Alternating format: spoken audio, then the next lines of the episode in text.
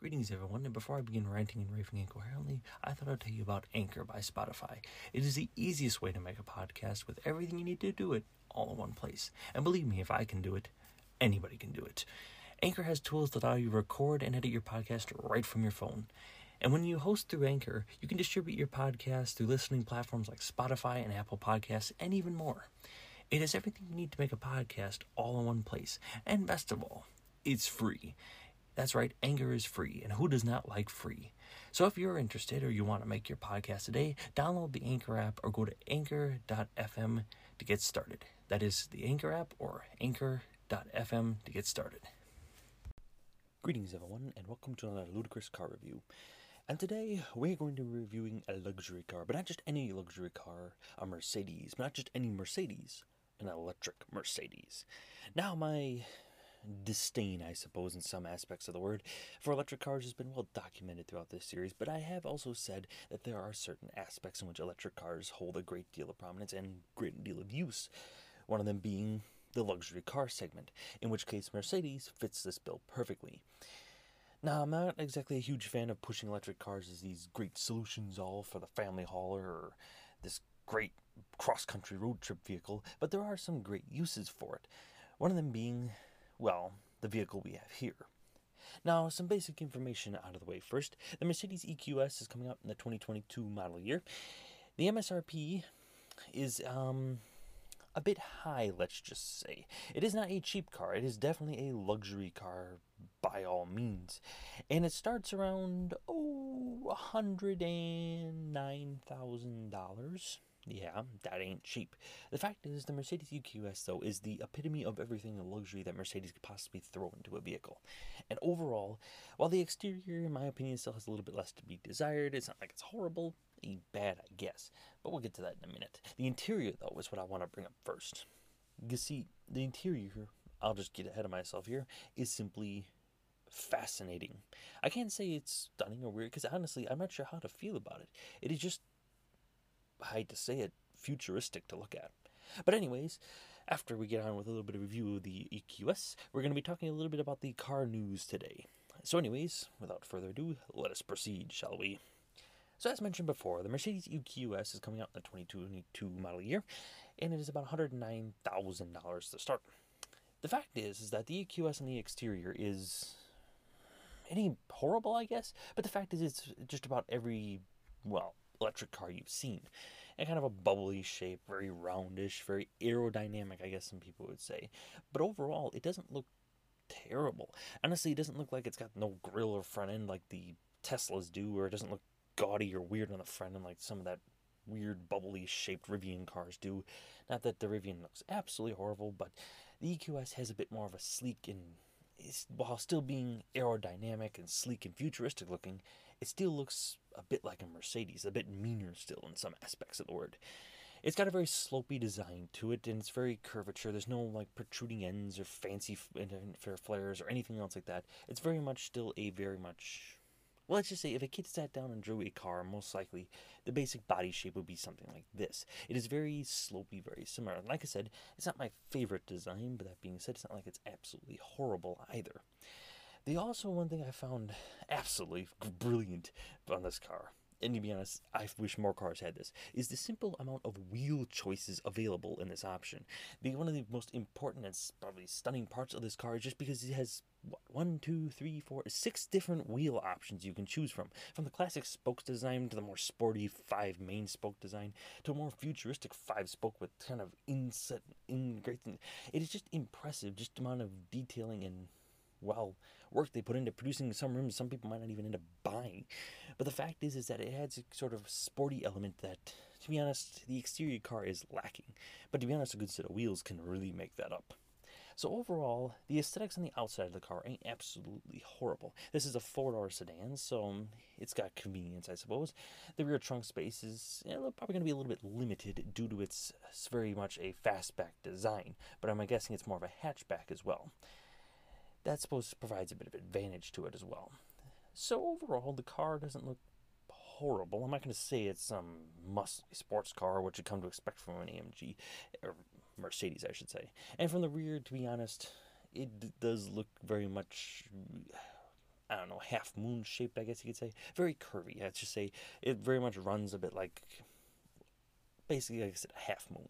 It's a very curvy design. I'm not sure what else to say about it. The back of the car doesn't look bad. I mean, it's got a kind of a classic Mercedes rear end, other than the fastback that kind of slopes into it. Overall, the car, like I said, it doesn't look horrible. It's not my favorite choice, but it's, I hate to say it, the way cars are probably starting to go. But to be honest, like most electric cars, the, well, aesthetics are not in the exterior, but the interior. And let me tell you something. To be honest, I have my doubts a lot about a, a lot of interiors on cars. Some look just flat out weird, other ones look too space ageist. But let me tell you something. I've never seen an interior of a car that looks like something from frickin' Tron before. It is honestly pretty damn cool looking, I have to say. The fact is, is that it is definitely not what you're going to expect to see from a standard car. The fact is, is that there are no, no, and I mean absolutely almost zero buttons anywhere on the interior of this vehicle. There are some on the sides to control the seats and what looks like be a multitude of lumbar controls and everything else for the seats, which you expect in a luxury car. And it's got a few buttons on the center console. But the most important thing, what really stands out, is the dashboard. This is what makes it interesting. The entire thing, from practically the speedometer all the way over to the driver's passenger's glove box is all screen. Everything can be controlled basically through this gigantic touchscreen basically taking up the entire center console to, all the way up to the top of the dash of the car. And to be honest, it's, like I said, I prefer my buttons at times, but I have to admit, this looks pretty damn cool. Even the vents in the car look very space age. It's almost like a kind of like a turbine in a jet. It is kind of a cool design overall. And even the sides in the car, and honestly, I'm kind of losing my word of train of thought here because it's just impressive to look at from the interior of the car. It's everything's backlit with some kind of cool design, and apparently you can select between almost 64 different colors to choose from for the screen options and even the interior of the car. It is truly impressive. The fact is, is that the center console is also rather unique.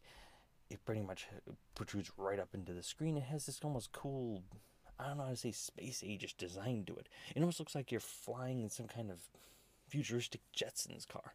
And to be honest, when I think of electric vehicles, I don't think of well, Tesla's stripped down design with a tablet tacked onto it. This, honestly, is what I think of when I think of the word future. Obviously, you're going to pay for this future, but honestly, some people may have some words to say about the interior. Some may wish more on buttons, but overall, while the buttons may be nice, I do think that it would have subtracted from this impressive display. Now the seats, I will admit, are a bit wonky. In fact, the headpieces on the on the uh, passenger and driver side by far stand out to me the most. The seats do look rather comfortable, but the headpiece just looks I won't deny it, kind of weird. It looks like a pillow kind of just glued to the back of a headrest. I'm not sure who designed it or for what purpose. Maybe it's incredibly comfortable. I don't know. But the fact is, is that it is a uh, interesting design. I haven't obviously had a chance to sit in one, since obviously there are probably not available anywhere to find. But that aside, obviously it's got a lot of the standard luxury features, probably the massaging seats, everything else like that, the fancy full panoramic moonroof going off at the top of the car. And even the back passengers look like they have quite a deal, good deal amount of room. But the thing that stands out the most has to do with what's in the dashboard. Not in the dashboard, rather the center console. See, right between the two bits that kind of intercede there, there's sort of this large touchpad. And this is where the only real major button controls, other than window controls and locks and that, this is kind of the only place you have the control button, and it also appears to be where you actually start the vehicle. The fact is, is that it's the only place, like I said, there's buttons on here, and you have to control everything through that little sidebar it appears, and there are only a few options. Obviously, it looks like you can see fan speed on there. It looks almost like a little, I don't know how you'd say, almost like a little, just a little tablet screen, just kind of put in the bottom there. Honestly, it's actually kind of cool looking, I can't deny it. The fact is, is that this is probably one of the more impressive interiors I've ever seen, and the rear luxury does not stop.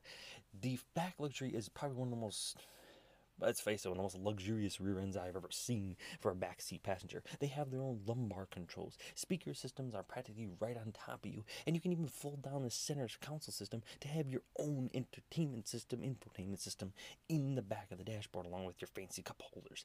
That is by far Some of them are freaking impressive controls. Each individual gets their own controls. They control the wind speed, everything else like that on the side by the door panel. It is really impressive, just amount of luxury thrown into this vehicle, not just for the driver or the passengers, but the passengers in the back as well.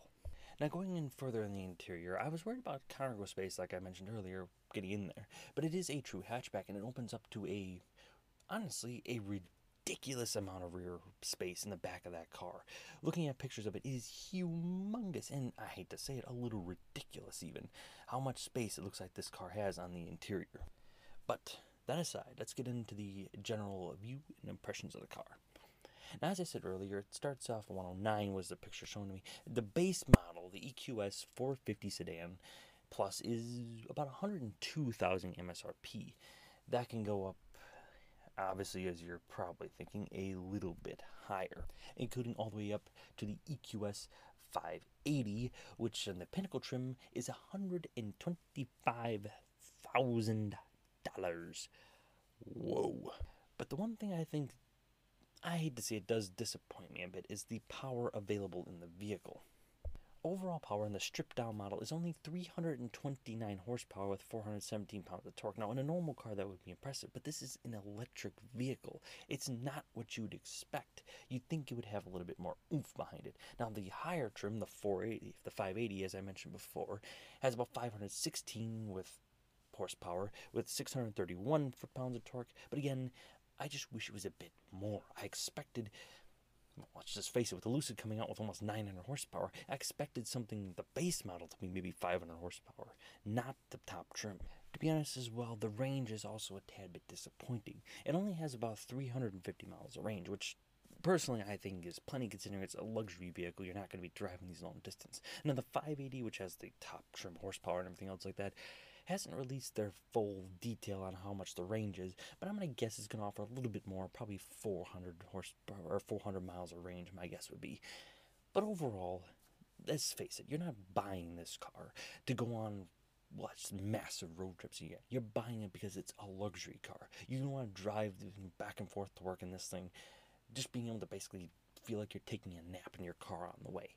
It is truly an impressive car, hands down. But like I said, range is a bit lacking. Overall, out of all the ridiculous electric cars I've seen, I'd have to rank it on the top, probably top four or five. The fact is, is that is it probably the best looking exterior? Eh, not really. But the interior, in my opinion, more than makes up for it. Is still one of the cooler interiors I have ever seen.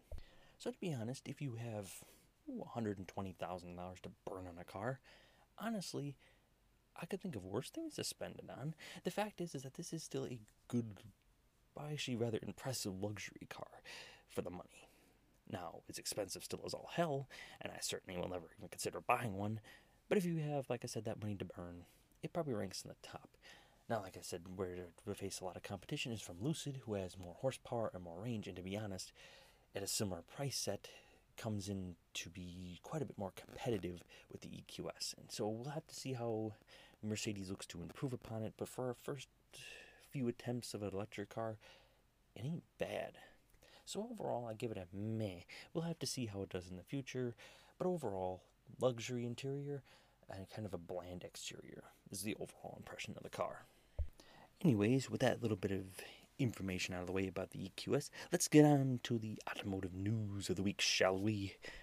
So, to start off with, Lamborghini. Lamborghini has been making combustion engines, basically the pinnacle of V12 performance, for I hate to say it longer than I've, for probably my parents have been. They've been doing a long time, from tractors to up to the ridiculous Lamborghini Countaches. The fact is, is that it has been the combustion domination machine for a long time. But Lamborghini, well, that's coming to an end. They project by oh around I think unfortunately 2023 now don't get me wrong they're not getting out of the gas game entirely but most of their cars will feature some form of electric charging capabilities. See lamborghini by 2023 only a year from now will no longer feature exclusively gasoline cars. More specifically they won't have just gasoline cars at all. All their cars will feature some form of either hybridization, hybridization, hybrid, oh, bloody hell, hybridization. Yes, basically, hybridization cars or electric vehicles, and solely that. They say that it is well, basically a push with the environmental factor, but also for performance, yada yada yada. But the fact is, is that obviously with car companies being pushed or rather forced to move into the electric car game obviously they do not want to solely and only work on electric cars so a hybrid is a good mix now like i said they will still have their powerful gasoline engines but we'll probably will i hate to say it most likely never see the ridiculous V12 engines that they used to pump out. Now, to be honest, they do still make the V12 engines with electric power plants. That would be thoroughly impressive. But to be honest, with more regulations and more pushes to keep people from, well, save the planet and whatnot. But the fact is, is that honestly, hybridization isn't the worst thing in my opinion. I think that overall, that's most likely the direction the universe of the world will take is a push to a hybridized selection of vehicles compared to the push for full electricity due to the problem surrounding issues like oh charging up with the current infrastructure. Now, like I said, are most people who are buying a Lamborghini most likely concerned about things like oh the environment and saving the planet? Honestly, most likely not it's a luxury car, luxury extreme performance car. It's a hypercar. You don't give two cahoots about the environment. Your interest is going fast.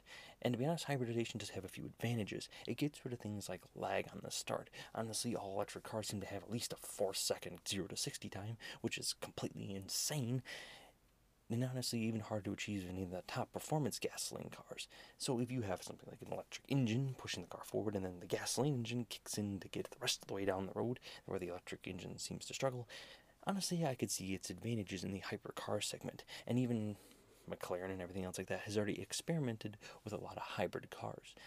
Now, like I said, unfortunately, this was probably a long time coming, and to be honest, I can picture things like, unfortunately, Ferrari and Porsche and everything else like that eventually at some point following suit. The one that will probably hurt will be Porsche because the air cooled six cylinder engine has always been, it's been the hybrid, it's been the, basically the backbone of Porsche for, well, as long as I can remember. An electric future just seems out of grasp. But on that aside, yes, in a short year, Lamborghini will no longer produce your solely gasoline cars. So if you're interested or have the ridiculous amount of money to purchase a Lamborghini under these trims, I would advise you do it now. And if you don't want electric cars, because unfortunately, you're not going to be left with much of a choice. But another, probably more pressing news, we have a story about, ironically, hybrid cars. Now, I've kind of been ragging on the Bolt for being, well, let's just say, highly flammable. The car seems to burst into flame even looking at it uh, being an electric car. And while electric car fires are a bit of a uh, dilemma, considering the fact that, well, we hit them and they are prone to burning for a very, very long time, they are not the worst ones to do it. Yes, the fact is, is that, ironically, as much as the Bolt is the Pinto of our era, there are cars that are worse. Hybrid cars. That's right, Lamborghini hybrid cars are actually what is it? Let's see the stats here. Mm, okay, so the lowest one, probably to no one's surprise and a lot of people's opinion, is electric cars have actually the lowest rate of car fires, and uh, gasoline cars were actually in the middle. Yes, the ones filled with highly flammable liquid is actually in the middle of the pack. What is at the top is hybrid because it combines probably the worst factors of both worlds. It has the electric batteries, extremely highly flammable and long burning, basically battery packs sitting inside of it, but you also have the highly combustible and flammable gasoline sitting inside of it. So when fires do occur, and they will occur, the fact is is that well, the ones that are most likely to spontaneous combustion, a giant ball of flame, is most likely your hybrid vehicle at an alarmingly larger rate. If I remember right, at least in the stats, the way I'm reading it, it's almost by almost 50%. That is a huge margin between gasoline cars, and apparently electric cars are even less. Now, the information where this was gathered probably was a little bit biased towards pushing for full electric cars because it was by some green techie company or somewhere one or another. But the fact is, is that even if those statistics are halfway true, it is still a large and substantial number. And even if hybrid cars are around the same as gasoline cars, it shows that, well, maybe electric cars aren't as dangerous as some people are saying, at least if you're not buying a Bolt.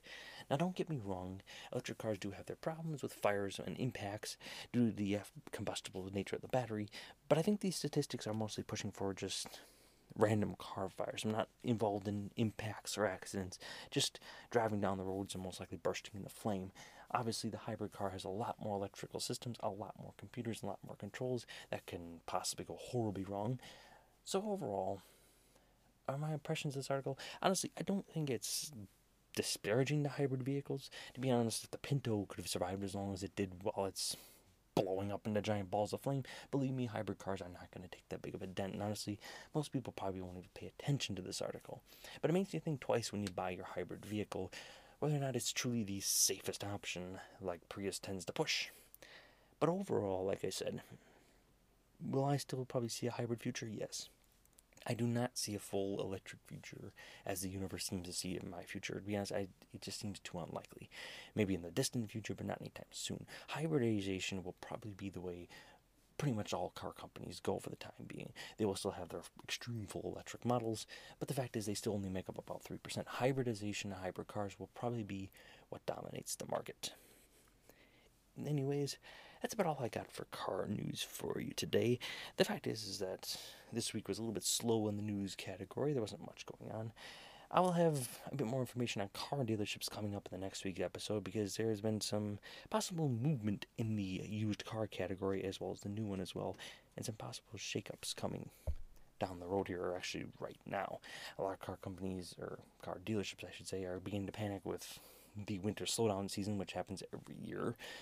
But they seem to panic that they have these used cars in a lot, and there has been some slight movement in the car pricing market. Now, let's just say there were certain things that next week we'll discuss that definitely ticked me off. Mostly to do with the uh, pricing of some Broncos I was looking to purchase. But that aside, overall, the car market might be softening just a little bit. Now, like I said, is that going to be sustainable to the future? We will have to see, but again, I will discuss that further in next week's episode. We'll also be reviewing a new Kia. We won't go into which, but again, it might be another electric car. It might have to have a uh, E and a 6 at the end of the name. Put it together yourself if you can. Anyways, I hope you all enjoyed this view in this view Yes, I'm beginning to lose my mind this late at night. Anyways, I hope you all enjoyed this episode. I hope you all like and subscribe to my insanity if you would. I would greatly appreciate it. And hope you all have a great day and a wonderful night. Goodbye, my friends.